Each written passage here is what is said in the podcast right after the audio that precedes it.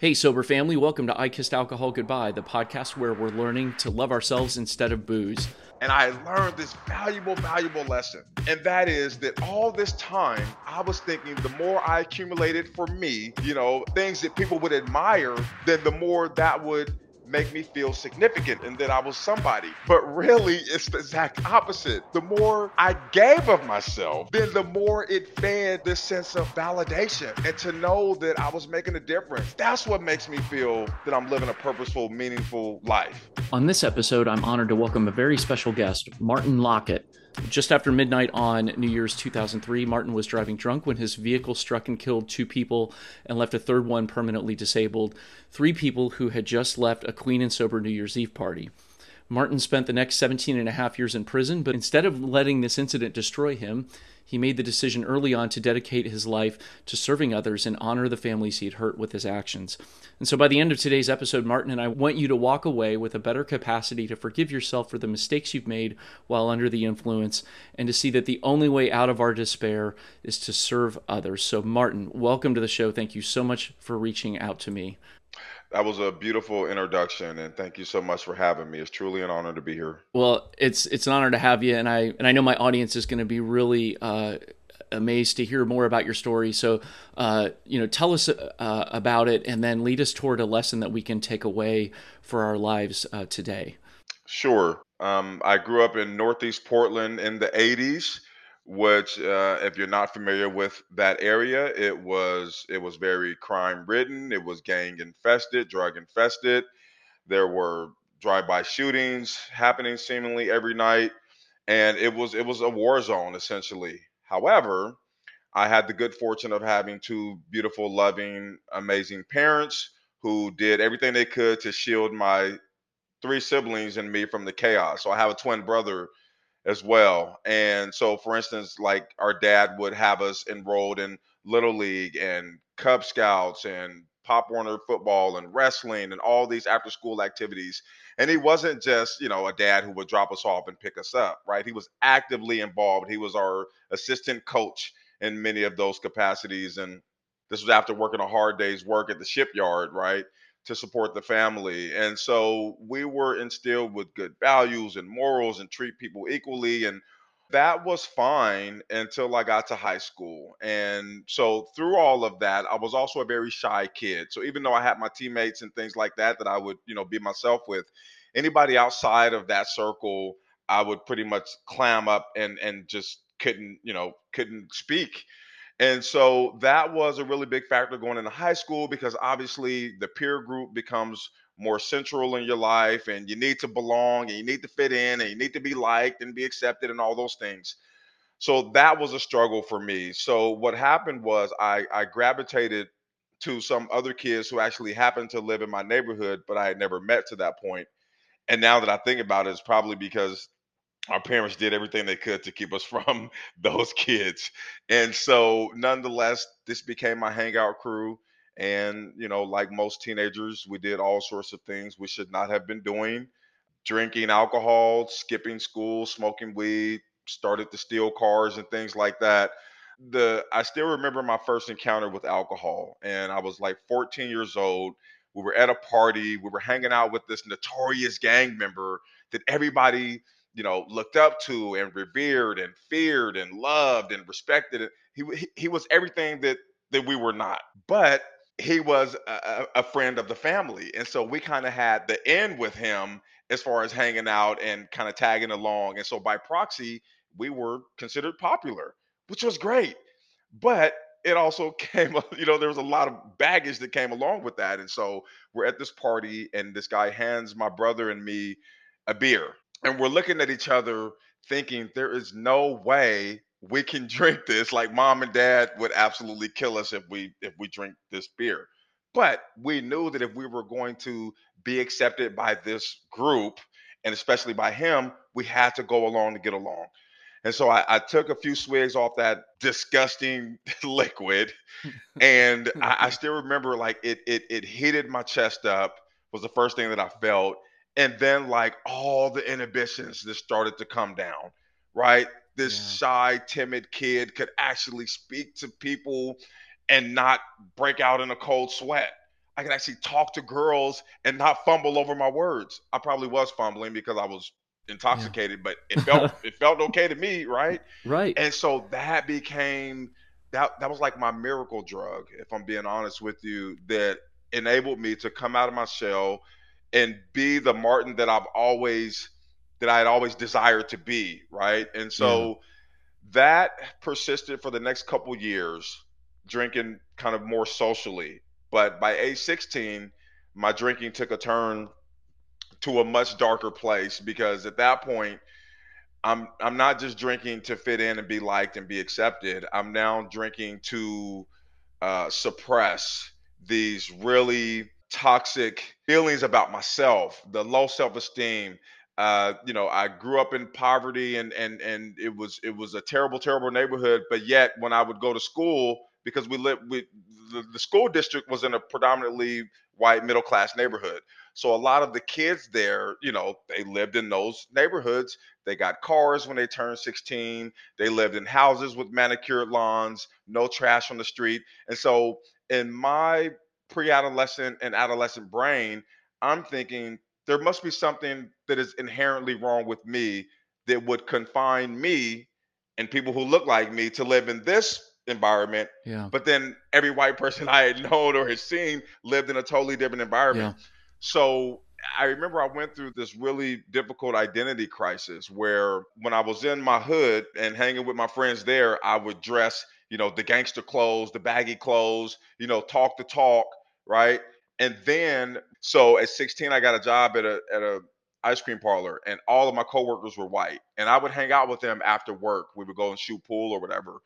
But I felt in order to be accepted by them, I had to change the way I dressed, change the way I talk. So I would literally bring my change of clothes to work that were Tommy Hilfiger and polo and you know th- these preppy clothes, right? Yeah. That I would have to wear or I felt I had to wear to be accepted and I would change the way I spoke. I mean just everything changed to be accepted amongst these people that I envied and and so that was a real conflict trying to navigate between two worlds two identities two personas that i didn't feel fully comfortable in either one right for various reasons and so yeah. i just drank i mean it was it was it was a really difficult time for me the self-acceptance was just not there and i just drank and so by 16 i was a full-blown alcoholic i drank every morning before i went to school uh, during my lunch breaks after school i just lived to drink and to not feel so fast forward into New Year's Eve of 2003. So I was working at a warehouse. We were getting off work early uh, because of the holiday. So it's about 11:30, and we wrap up. And as we're about ready to clock out, you know, I can still to this day hear my boss joke with us and say, "You guys go out and have a good time tonight, but please don't let me wake up and see you on the front page." Right? Of course, we yeah. all laughed and you know laughed it off and we clock out and I went to the liquor store, straight to the liquor store where I bought a fifth of gin. I then went to my parents' house to hang out with my twin brother because that's where he was living at the time. So I get there and I drink the alcohol. He and I had made plans for later that night to attend a friend's house party. And so after I drank that fifth of gin, I then went back to the store where I bought four 24 ounce cans of beer, Old English beer, Rot Gut, 8.3% alcohol, whatever it was. And at that point, it didn't matter. As an alcoholic, you just want to get drunk. Right. You want to get as drunk as you can get for the cheapest, you know, the cheapest rate. Yep. So that that was my alcohol of choice. And so I drank those four beers over the next several hours. So 96 ounces of beer on top of a fifth of gin. I mean, just just just an unbelievable amount of toxic uh, liquid in my body. And so it's now about eight o'clock. And then my brother and I decided we would go to another friend's house in the meantime to hang out because we didn't want to get to the party too early. So we get to that friend's house and the three of us hang out. And I think we drank a pint of Hennessy between us and we just kill some time. It's now about 11 o'clock. So we figure it's a good time to head out and go to the party. And as we're walking out the door, his mother from the kitchen, she tells us, you guys, again, go out, do your thing, have fun, but please, please, please be careful. And of course, yes, ma'am, yes, ma'am, you know, we literally had no intentions of being careful that night, Yeah. right? And if I'm being honest, you know, sadly, all of us, my friends, we drank and drove on a daily basis. So nobody thought at that point, well, God, Martin, you've been drinking all day. How about one of us drive? First of all, we all had been drinking, not as much as me, but all of us had had been, you know, drinking pretty, you know, regularly throughout the day. So it was just par for the course. And so we get to the party, we see a bunch of old classmates. It's a great time. People were smoking weed, and of course, we drink more alcohol and we have fun. We bring in the new year, and I knew that I was. I knew that I was. And I've never shared this actually on any other show. I knew I was extremely intoxicated because I remember literally doing like a strip tease dance for some girls who were at the party, and like I would never do that Mhm. Like take my clothes off and start dancing on these women like I'm a stripper. Like, no way. Yeah. But I did it. Like I just knew that I was I was I was in a bad way. So we leave the party just after midnight. I take my friend home without incident. I get back onto the freeway. And at this point, all I'm thinking about is how extremely exhausted I am because all of that alcohol had only been absorbed by one fast food meal at about 4:30 that afternoon that I had had. And so I just wanted to get home so I can go to sleep because I knew I didn't have to work the next day. So on the freeway, I remember I began to pick up my speed to about 80 miles an hour. And this mm-hmm. makes my brother, you know, very nervous. He says, Hey man, you know, you should slow down. You know, the police are out, you know, it being a holiday and all. And I thought, well, that makes sense, right? So I went ahead and slowed down for a few minutes. I exit the freeway. We're now driving in a residential area. And again, I just want to get home. So I begin to pick up my speed now to about 60 miles an hour in a 30, I think 30 or 35 zone. And this time he starts to yell at me, slow down before we crash. And I snap back at him, man, calm down. I know what I'm doing. I got this. I've done this a hundred times. Yeah. Nonetheless, just to keep him quiet, I went ahead and slowed down. So we continue to drive for about 10 minutes, and we're just at the block where I'm going to drop him off at our parents' house. And I'm getting into the left hand turning lane, and he suddenly realizes he's all out of cigarettes. So he says, Hey, bro, let's go up the road so I can get some cigarettes. I'm all out. And in my mind, I'm thinking, Great, you know, here's one more stop that I don't want to have to make. I just want to. I just want to go home and go to sleep. That's all I want to do. So we drive for two blocks. And literally two blocks from that point, there's another intersection. And the mini mart that we're going to is just beyond the intersection. Mm. And I'm looking up at the light, and the light is yellow. And as intoxicated as I was, I knew there was no way I was going to make this light. But it didn't matter because I, I just wanted to get the stupid cigarettes and, and drop him off and go home. So I immediately, in a split second decision, made up my mind to go through that light. So I, I immediately accelerate, and literally within two or three seconds, boom! I mean, just this this earth-shattering sound and impact. The airbag immediately envelops my face, and my car comes to a slow winding halt. And I, I kind of, you know, feel myself, and I'm like, okay, I'm alive. This is this is good. I immediately look to my right and I see my brother who is is moving. So I'm I'm somewhat relieved at the fact that we're both, you know, okay. And I step out of my vehicle and you know, my first instinct, sadly, was not to go check on the people I had just hit, but rather to assess the damage on my car. Mm. Because at that point, my car was my prized possession, right? It was a status symbol. Again, I'm still struggling with these insecurities and needing to be accepted and to be liked. And so my car was everything, right? It conveyed a sense of importance. And so I'm crushed. I'm walking around my vehicle. I'm looking at my custom rims that are destroyed. My entire hood is smashed in. The car is totaled. And I'm devastated. And then my brother gets my attention. And he starts to point across the street where the car had had spun. I think it was about 60 or 70 feet, is what the police report had, had shown. But he's pointing across the street and he says, Hey, man, he said, I think I see somebody lying down on the pavement over there, and um, it doesn't look like they're moving. So instantly, I, I kind of snap out of, you know, what I was thinking about and realize the magnitude of what I had just done. Yeah. But obviously there's no time to process anything because I'm intoxicated. But within seconds, the lights and sirens are everywhere. And the policemen are on the scene and, and they're talking to me. And about, I don't know, two or three minutes into that interview, that officer had confirmed to me what I had intuitively known to be true, which was the person who was lying on the pavement had died. And he had informed me that another was being driven by ambulance uh, to Emanuel Hospital just blocks away. So I'm placed under arrest. I'm put into the back of the cruiser. We head downtown for processing. And I'm listening to the police radio from the back seat because there's a lot of chatter about the crash, obviously. It comes over the police radio that, unbeknownst to me, there was apparently another passenger who was in the vehicle who had died at the scene. So I'm 24 years old. I'm hauled downtown for processing on two counts of manslaughter in the first degree.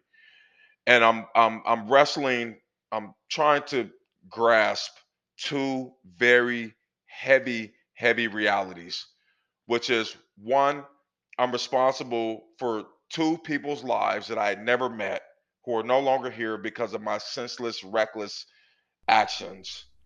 And then on the other hand, based on the law in Oregon, the mandatory minimum sentencing laws that required, no ifs, ands, or buts about it, required a mandatory 120 months, otherwise known as 10 years, day for day, for every manslaughter in the first degree. And now I've got two of them. So, needless to say, that was that was the worst day of many people's lives.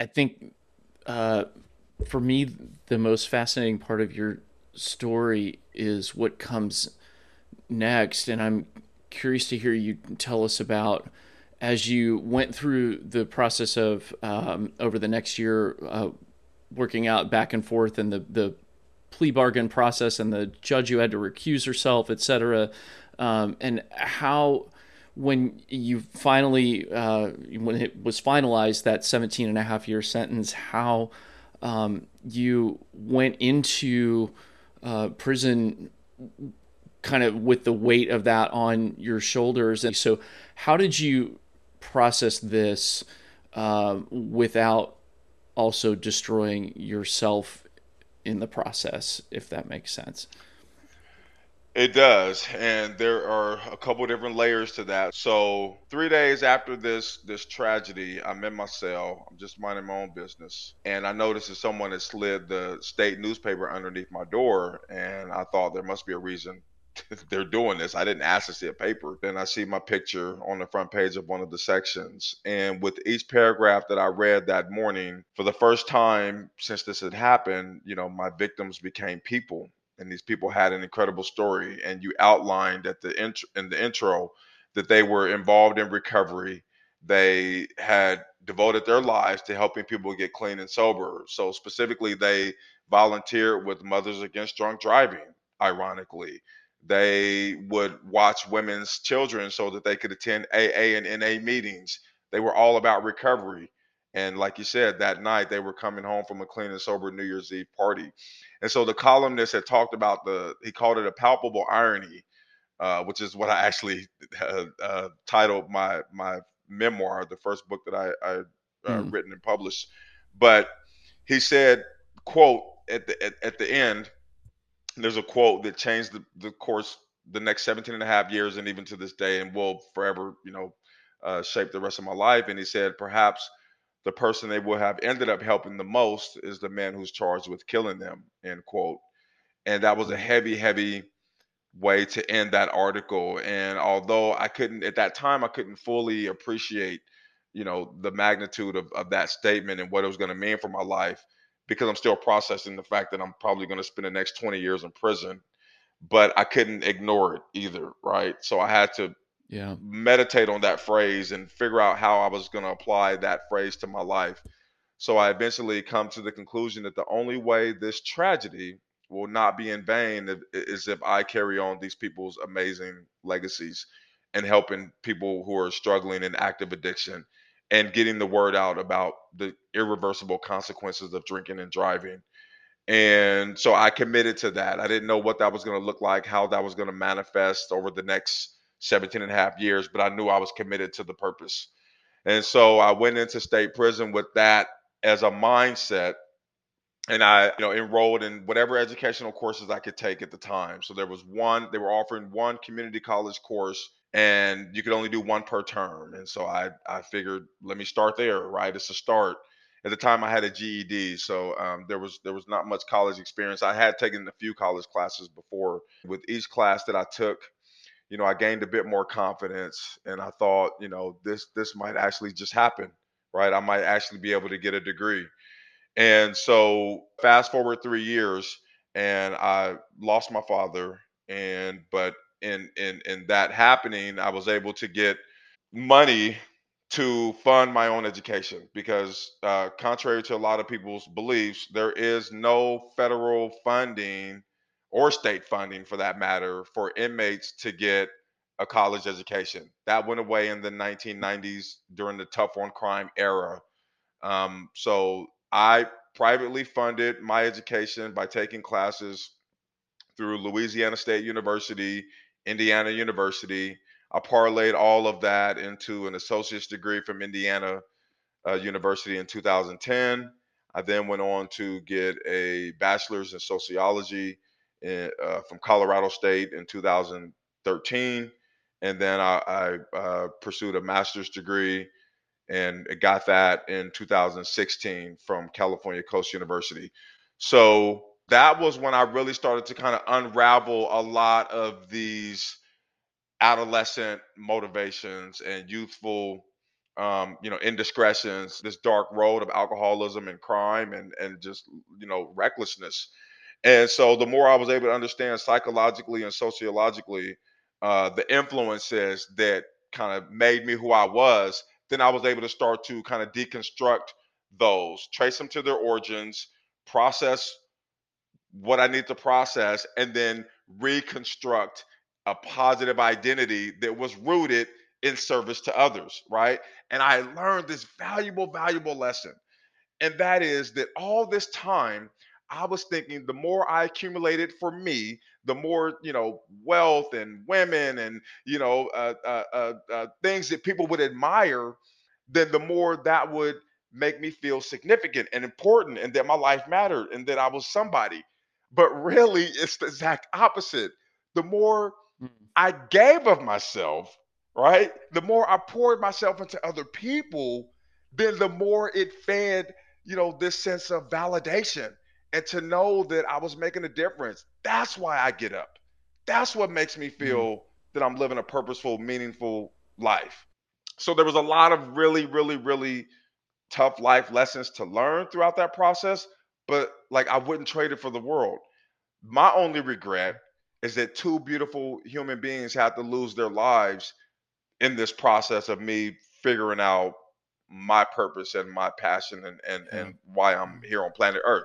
Now, let me go back to the first three years of my incarceration because so I had at that point I had I had gotten back in touch with my spiritual roots. I was raised in a Christian family, and you know, I believe that when that happens, even if you depart from that, like it never fully leaves you. And so being that I was incarcerated and I was I was, you know, no longer having distractions and no longer intoxicated and things like that, I was able to get back in touch with that. And so I had prayed for forgiveness. And I had in my heart of hearts believed that I had been forgiven by my higher power. In fact, the families, the family members, almost all of them during their victim impact statements at my sentencing a year into this had explicitly expressed to me that they had forgiven me because they knew this was wow. not intentional. And so there was there was that. But I'm telling you as it is for most people, the most difficult, challenging part of this whole thing is forgiving ourselves. And I struggled mm. mightily with being able to forgive myself. And so I would literally for the next 3 years even though I was I was committed to this this purpose and getting my education and learning all I could about addiction and things like that, every December, specifically for the entire month of December, I was not myself. I went into a state of depression, of you know, uh, I wouldn't say self pity because it wasn't. I wasn't. You know, I wasn't asking for anybody to cry for me, right? I Mm-hmm. felt that I had to basically, you know, remember every vivid detail of this day for the whole month of December to for some crazy reason like that was how I was honoring my victims. That's how I was showing that I'm never going to forget what happened, right? Because I Yeah. felt that if I if I allowed myself to have feel some joy, if I allowed myself to laugh or go out to the yard and hang out with the fellas and lift weights and just have a jolly good time, then somehow that was doing a disservice and a dishonor to the lives that were taken. And so Yeah. I, I just I, could not allow myself to forgive myself, at least for the month of December. Maybe it was dormant throughout the year, but I felt I felt it palpably every December for the first three years.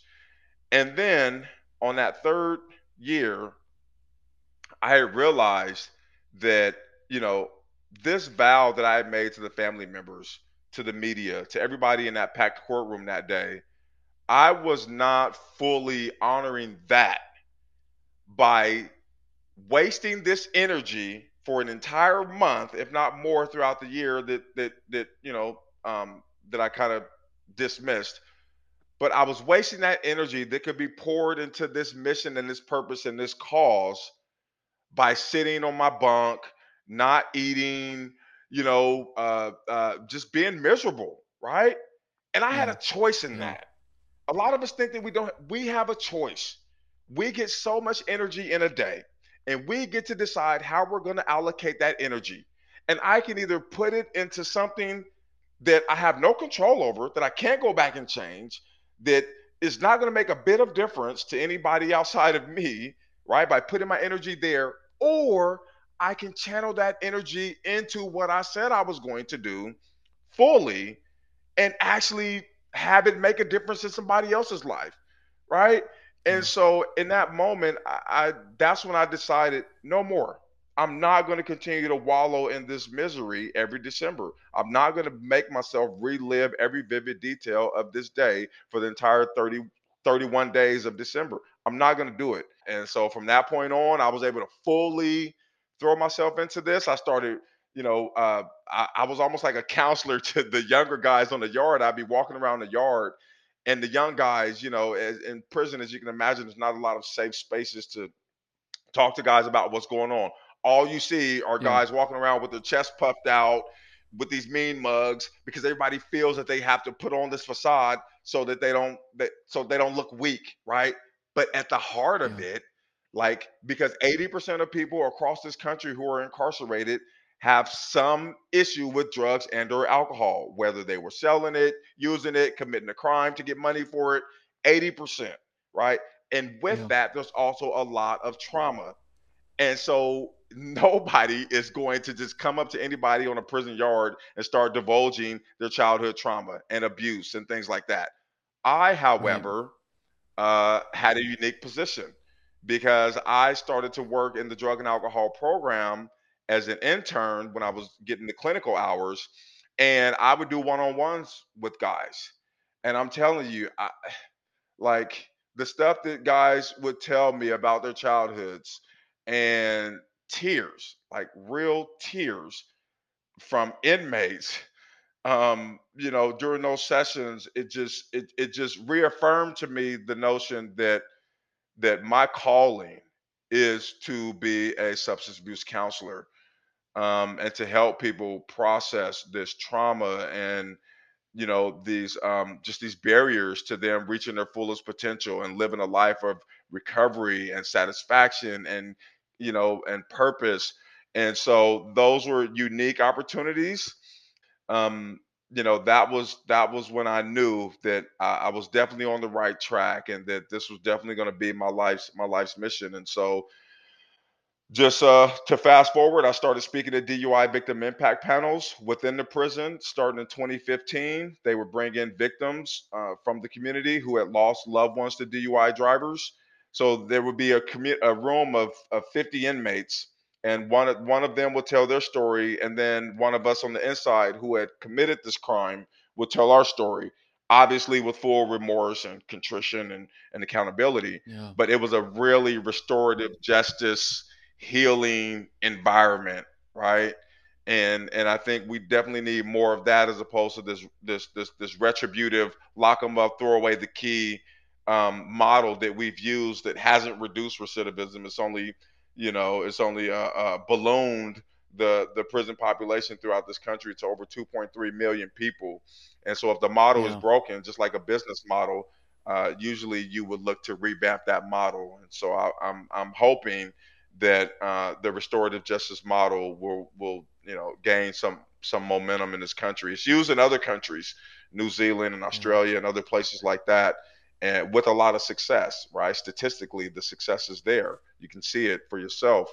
But um, you know, hopefully the United States will get on board with that. So I I, I got involved with that, and uh, that has led to making a lot of connections to where I've been out now a year and almost two months, and uh, I've continued speaking at DUI victim impact panels out here in the community. Speak to uh, minors who have gotten a minor in possession charge, so they're just headed down that wrong path at 17, 18 years old. Uh, I work as a substance abuse counselor and a suicide prevention specialist. I take calls on the National Suicide Prevention Line, talk to people in their lowest moments, and uh, try my best to give them hope to hang on for another day. And then we connect them with resources, whatever state they're in. We connect them with uh, mental health and drug and alcohol resources in their communities. So I would encourage anybody out there who is struggling and doesn't know where to turn, they can either call 988 now. That's a beautiful thing that the country. Yeah did just a few weeks ago 988 for anybody in a mental health crisis whatsoever and even if it's drug and alcohol related and you don't feel suicidal you can still call it because whoever answers that line will have some drug and alcohol uh, uh, treatment resources uh, at their disposal to be able to give you so um, just happy to happy to be a part of that as well well uh, everything in our life, you know, begins and ends with us. But in your story, you've met and had some pretty amazing people. Uh, so tell me about some of the amazing people that have been part of the community of your healing and your progress out of what could have been, you know, your own demise. And and the most powerful example of that you mentioned in a different interview in that comes to mind for me is when the inmates, when the convicted felons and the family members came together, you you said something along the lines of, you, you know, uh, we commit uh, uh, mistakes and uh, bad things happen in a community. So why don't we heal them in a community? We we expect, you know, we're such Americans about the individual, but. So all of this big long question is just to say, tell me about the role of community in your healing, and tell me about some of the in, the most uh, important people that you've met along the way that have helped you. Sure, and I, really like this question. You're the first person actually to, to to embark on this, but you're absolutely right because I could have I could have done none of this uh, or very little of this were it not for the the many beautiful, amazing people who played huge roles in my life almost from the beginning. So the most integral person in this in this whole process is my partner, my fiance and we actually met a year and a half into this 17 and a half year sentence via a pen pal uh, correspondence, yeah. right? I put myself on a pen pal website. I was lonely. I wanted some letters from the outside community, as we all do when we're locked up. And she had just seen a documentary on on inmates and it talked about the power of a letter and how it can just totally change an inmate's day and brighten up their whole day and she's got one of the biggest hearts you'll ever meet. And she so she said well hmm, i like to brighten an inmate's day. So she goes to the internet. She doesn't know where to start where to look how to find a pen pal. So she just typed in prison pen pal or whatever it was and there's thousands of profiles on there of guys trying to you know get get pen pals and so um, she said she settled on mine because I didn't have a mean mug. I didn't have my shirt off with all my muscles, you know, for the whole world to see. and I had my hands in my pockets. And she said, Oh, he's kind of shy. He's cute. He's got a smile. So she reads my ad and it was talking about some of the things I wanted to do while I was incarcerated. So I, I didn't I didn't appear threatening, I guess is what I'm trying to say. And so she wrote me and and we struck up a correspondence. And for the first six months, it was just we were just eager to get each other's letters. It was nothing romantic or anything like that. It was just two people getting to know each other. We had a lot in common, and um, even though she, you know, she was in the military and and had been there many years, and you know, I come from the street, so we had very different backgrounds, but there was a lot of lot of commonality between us as well. So over six months and getting to know one another, we started talking on the phone, and then uh, six months after that, she came to visit me. Uh, 2,500 miles away, and she stayed all five days and would visit in the morning and afternoon. She did that every six months. So by this point, we're in a relationship. We talk on the phone three or four times a day. And when it came to the things, she she took an interest in what I wanted to do with my time. And I told her, I said, well, I want to get degrees. I want to become a counselor. I don't know how that's going to happen. So she was the one. So even when my dad passed away and I got the money, you still need somebody on the outside to be able to contact the universities, order, you know, pay, you know, pay for the classes, order the materials, go to Amazon and order the textbooks and have them sent to me, order the the the the, the midterms and the final exams that had to be sent to the education office at the prison because they had to be proctored exams. So she did all of that legwork, right? She supported me. She believed in me, and I tell her this all the time. She believed in me before I believed in myself. And there was a psychologist who would come into the prison years later, and he's renowned psychologist. He's been on, you know, NBC and CNN and all these shows and he said that the difference because he works with those who are incarcerated, and he said that one of the biggest reasons why people rehabilitate is because they have at least one person on the outside who's absolutely crazy about them. Mm-hmm. That is the biggest motivator because once you know that somebody is in your corner and that you're not doing this thing alone, and they, you know, and it's, it's like they're your personal cheerleader and so you want to do well. If, if not for yourself, you want to do well for them because they believe in you and you want to make them proud. And then you start to gain this momentum and you start to actually believe in yourself, right? Yeah. yeah. And so, and she, and so I'm here in Pennsylvania. We live together. Uh, we're getting married next year. Um, she spent the next 16 years with me solidly. 16 years. Uh, helped me get two books published. 16 years. Flying back and forth, right, to see you cross country, correct? Flying, absolutely, every six months. And I'm just so blessed, so blessed to have her in my life. So she was the first and most instrumental person in in everything that I am today and who I've become. And then there's been others along the way. So, for instance, there's Leanne who started the DUI victim impact panels within the prison uh, as a volunteer, right? Because they don't pay people to bring those programs in. You have to volunteer. Mm-hmm. So she would drive three hours one way to the prison and bring somebody because she was affiliated with the DUI panels in the community that people are required to attend once they've gotten their first DUI. So then the the the, the DA requires that they complete this panel and go through, go through some other courses to get their, their licenses back.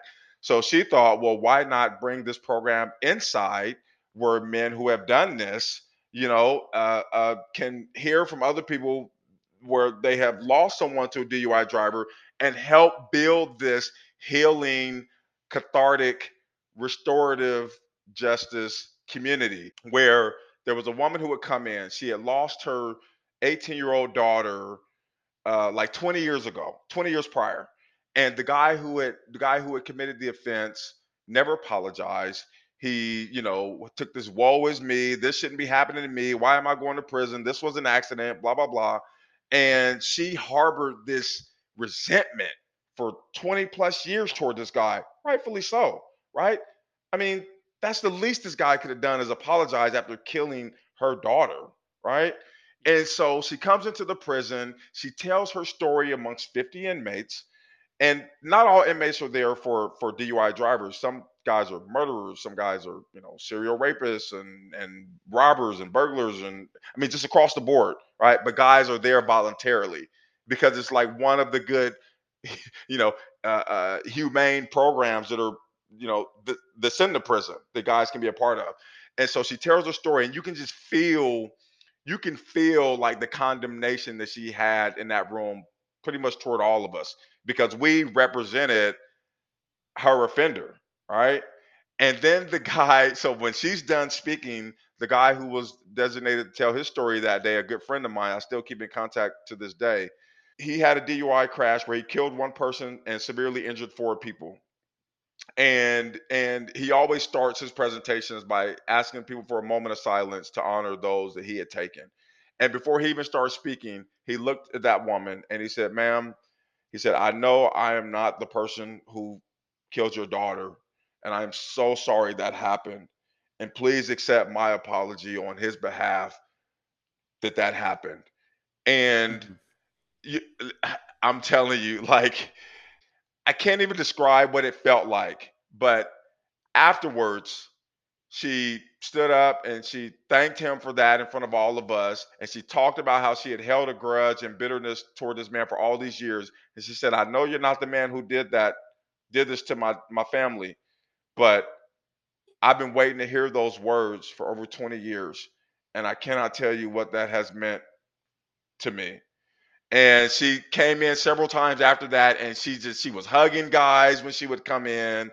It was just her whole demeanor had changed. Like a whole weight had been lifted. And so that's what i say is that you know when we offend society when we commit a crime in our community the pain is felt communally. It's not just the person who was victimized or their families. That is felt in a communal sense. People feel like the safety has been violated, the, the community trust has been violated. It's felt, the pain is felt, you know, it's reverberated. It it is felt throughout the community. So if the pain is is felt in a communal sense, then likewise, wouldn't it naturally mean that the healing process has to be done in a communal setting? Right. And yeah. so if you bring the victim and the offender together, and again, this is the whole restorative justice model that obviously there's got to be contrition and accountability and a way to make amends but it also makes the the offender feel that they're not totally ostracized from their community that there is a place for them mm-hmm. to come back to that they are going to be accepted and embraced that there are things they can do to make amends to the community for the harms that they've caused this is what the restorative justice model is about it's not about throwing you away and saying you did a bad thing you're unworthy of coming back to this community. We want nothing to do with you. Good riddance, right? Because yeah. the bottom line is that 95, 96% of those who are incarcerated throughout this country will at some point return to a community. The question is, how do you want that person to return?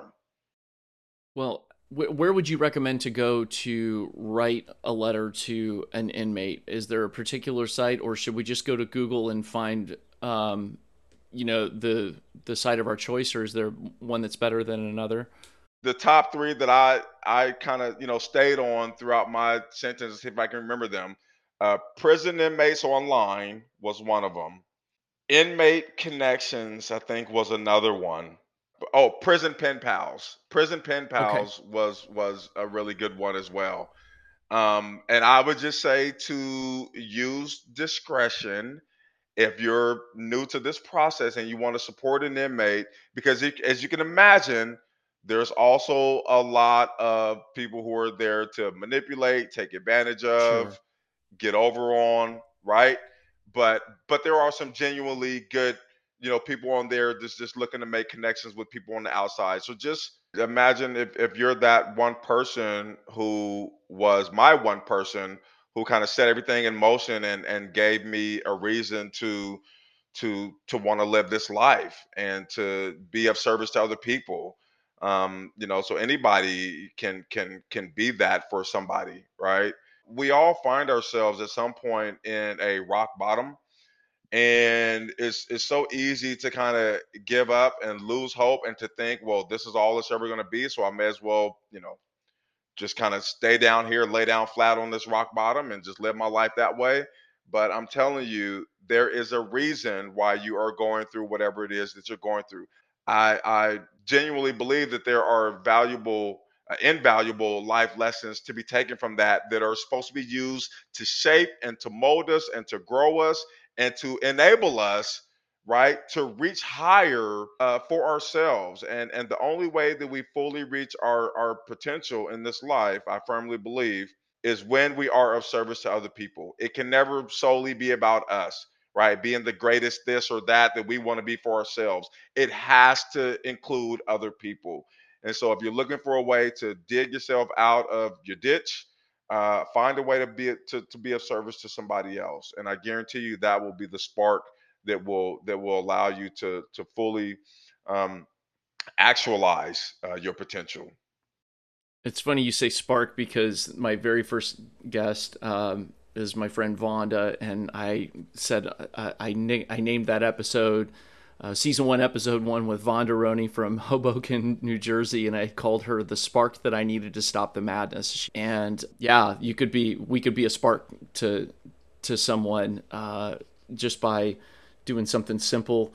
Uh, that could they that could lead to something for us, or maybe it could lead to something for them. My last question for you: um, This is what I ask all my guests here in season two. But if you only had thirty seconds left, uh, what would you say to the world with that last few moments that you had? I would say that every day is a gift, and you get to decide how you're going to to spend that day. And I would say to make sure that you make it count. Uh, because tomorrow is not promised to anybody, and it doesn't mean to live recklessly or, you know, uh, stupidly, but make it purposeful and make it count. There you go. Uh, Martin Lockett is uh, such an honor to meet you, uh, to get to spend this hour with you, and to get to share your story with uh, my little audience here on this little startup podcast. And, and again, I'm so honored that you would uh, reach out to me and, and spend this time. Uh, to share your story. I know that it, it, it can't be easy to do that. And um, um, where can people connect with you if they want to uh, reach out to you? Uh, so I am on Instagram at Martin L. Lockett, and then there's also my website, uh, martinlockett.com. And I am also the co-host of uh, Rock the Bottom podcast, which is also on Instagram and obviously all the the platforms. So thank you so much, uh, Dana, for having me. It was truly an honor and a pleasure to be here. You do amazing work, and uh, please keep doing what you're doing. Uh, it's it's so important in this in this community you know I, i've been finding in my own recovery i can't do this alone not just that i can't i can't do it by myself like the old american pick yourself up by your bootstraps and or you know the in the army it was you know suck it up and drink some water and keep keep moving um, it's not just about me not being able to go but it's also i can't do it without other people to serve. Like i have to serve other people too. And i want to thank you for um, kind of confirming that for me and for encouraging anyone who is out there who might be in a rock bottom or someone who is in early sobriety who is really wrestling with guilt about things that they've done. I've got things that I've done drunk that um, I'm I'm very ashamed of, and um, working through that self forgiveness is not easy. But um, you know, maybe like you said, healing comes in community uh, in terms of you know making amends with people that we've hurt. Uh, but even forgiving ourselves, it sounds like also has to happen in community. I think that's the thing that I'm going to take away from this conversation today. But um, again, Martin, thank you for joining us. Again, you can connect with him on Instagram at Martin L. Lockett. That's two L's, two T's, or martinlockett.com. And uh, if you'd like to write a letter to an inmate, I challenge you today to go to prisonpenpals.com or just Google, and again, using discretion as Martin recommended, make a small act of service uh, by reaching out to someone. And even if you don't write to an inmate, uh, find someone to serve today. And uh, we look forward to seeing you again here on the next episode of I Kissed Alcohol Goodbye. And uh, Martin and Al and I send you our best sober vibes by saying goodbye, alcohol, and hello, life. Much love to you all and peace. Quick heads up. I Kissed Alcohol Goodbye Premium members had full length, unedited access to this episode two weeks before it aired. That's just one of the six perks you can get for $6 a month by joining at supercast.com. The link is in the show notes and it's super easy to sign up. So whether you join or not, Al and I just want to thank you for listening to the show and we'll see you here next time.